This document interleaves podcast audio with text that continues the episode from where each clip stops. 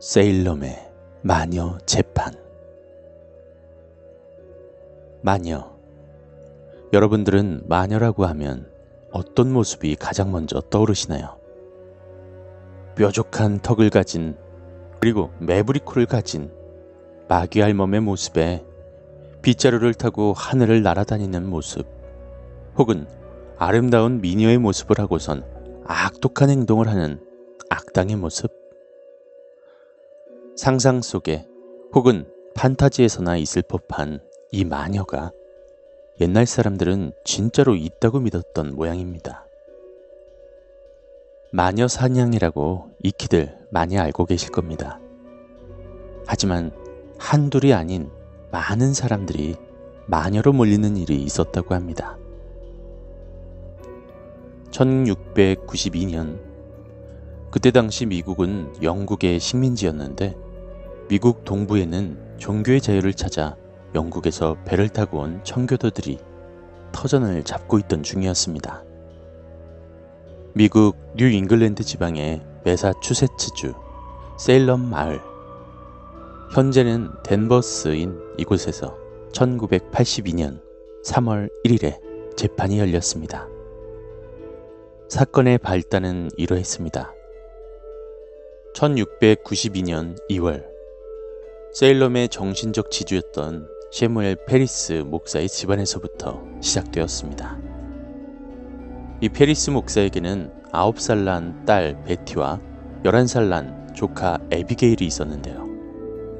이들을 포함한 아이 3명이 갑자기 괴성을 지르며 발작을 하기 시작했습니다. 이 장면을 본 페리스 목사는 새 아이를 진정시켜 보려 했지만 헛수고였습니다. 오히려 새 아이는 누군가가 바늘로 찌르고 손톱으로 핥히는 것 같다며 시간이 갈수록 더욱 고통스럽게 울부짖었습니다. 뒤늦게 의사가 페리스 목사의 집에 찾아와 세 아이를 진찰하기 시작했습니다. 어찌나 발작이 심했던지 의사는 세 아이를 침대에 묶어두고 진찰했고요. 이런 일을 페리스 목사에게 전했습니다. 어, 도저히 증상을 모르겠습니다. 아마도 이 세 아이는 악마의 씨인 것 같습니다. 결국 페리스 목사는 온 마을 사람들을 자택으로 불러 새 아이의 쾌유를 기원하는 기도를 시작했습니다. 하지만 기도만으론 아무런 효과가 없었습니다. 물론 시간이 지나면서 새 아이의 발작은 진정되었지만 이 새 아이가 마녀의 씨였다는 소문이 셀럼 전역으로 퍼지고 말았습니다. 이 사건을 맡은 셀럼의 관리는 새 아이를 재판대에 앉혀놓고 너희에게 악령을 씌게 한 마녀가 도대체 누구냐? 라고 질문하기 시작했습니다. 윽박을 지르기도 하고 잘 달래기도 하면서 필요하면 청중으로 앉아있던 평범한 여자를 가리키며 저 여자가 마녀냐고 물어보기까지 했습니다. 두 아이가 아무 말도 하지 않자 결국 관리는 새 아이에게 역성을 내며 다음과 같이 말했습니다. 마지막 기회를 주겠다. 마녀를 지목하지 않으면 너희 셋을 화형시키겠어. 이 말에 놀란 새 아이는 결국 마녀를 지목하고 말았습니다.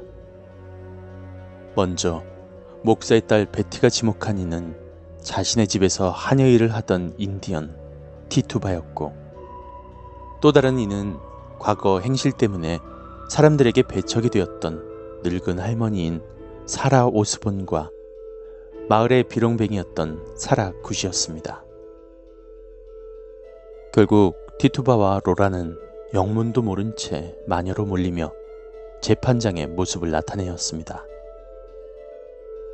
마녀로 지목된 이들은 자신들은 악마도 마녀도 아니라고 말하며 억울함을 호소했지만 신문관은 이들을 마녀로 단정해 감옥에 수감했습니다. 놀라운 것은 이후에도 이 세 명의 아이들처럼 발작 증상을 일으키는 아이들이 늘어났다는 것입니다. 그때마다 관리는 아이들에게 마녀를 지목하라고 했고 관리의 윽박에 이겨내지 못했던 아이들은 정말 아무나 마녀로 지목하기 시작했습니다. 마을 사람들에게 독실한 신앙생활로 존경받던 마사코리와 늙은 할머니인 레베카 너스도 마녀로 지목되었습니다. 대질신문에서 소녀들이 또 발작 증세를 보이자 이들도 감옥에 갇혔습니다. 뒤에 이들을 변호한 레베카 너스의 두 자매와 마사 코리의 남편 자일즈 코리도 체포되었고 4살밖에 안 된 사라 굿의 딸 도카스도 감옥에 갇혔습니다. 그리고 엘리자베스 프록터도 마녀로 지목되었으며 그녀를 변호하던 남편 존 프록터 또한 악마의 사주를 받은 혐의로 체포되었습니다. 이런 식으로 주민끼리 서로가 서로를 마녀라고 지목하며 세일럼의 마녀 재판은 유행처럼 번져나갔습니다. 이처럼 무려 44명이 악령의 위협을 받았다고 고발하며 5월 말까지 100여 명이 감옥에 갇혔고 그 범위도 세일럼 빌리지를 넘어서 뉴 잉글랜드 지역 전체로 확산되었습니다. 당시의 뉴 잉글랜드는 1688년 영국에서 명예혁명이 일어나자 제임스 2세가 임명한 총독을 몰아낸 상태였기 때문에 합법적인 재판부를 구성할 수가 없었습니다. 그래서 사라 오스본과 사라 굿의 갓 태어난 딸은 재판도 받지 못한 채 감옥 안에서 죽음을 맞이했습니다. 1692년 5월 중순 새로 뉴 잉글랜드의 총독으로 부임한 윌리엄 핍스는 부지사인 윌리엄 스타우턴을 재판장으로 하여 세일럼과 보스턴 출신의 7인 재판관으로 특별 재판부를 구성해 심리에 착수했습니다. 재판 결과 이미 1680년에 마녀 혐의로 체포된 바 있는 브리짓 비숍이 유죄로 인정되어 사형이 선고되었고 6월 10일 교수형이 집행되었습니다. 6월 19일에도 5명이 처형되었고 8월에 5명, 9월에 8명이 마녀로 몰려 교수형을 당했습니다. 이들 뿐만 아니라 당시 80세였던 자일즈 코리는 신문 도중에 무거운 돌에 짓눌리는 고문을 받다가 사망했으며 3명이 재판 도중 감옥에서 사망했습니다. 재판은 악령에 시달렸다는 소녀들의 증언에만 의존해서 이루어지는 등 매우 공정하지 못하게 이루어졌으며 청교도 지도층의 부인들까지 마녀로 지목될 정도로 뉴 잉글랜드 전체에 커다란 혼란을 불러왔습니다. 그래서 점차 마녀 재판에 반대하는 여론이 높아졌으며 목사이자 하버드 대학의 총장이었던 잉크리스 매더는 악령에 관한 양심의 사례들이란 글을 발표해 재판이 빈약한 증거를 근거로 무고한 사람들을 마녀로 몰아가는 잘못을 저지르고 있다고 비판했습니다. 그 결과 1692년 10월 윌리엄 핍스 총독은 재판을 중지하길 명령했고 1693년 1월 새로운 재판부가 구성되어 재판이 속개되어 대부분 무혐의로 풀려났습니다. 그리고 5월 핍스 총독은 이미 유죄 판결을 받은 사람을 포함해 감옥에 갇혀 있던 사람들을 모두 풀어주고 사건을 종결했습니다.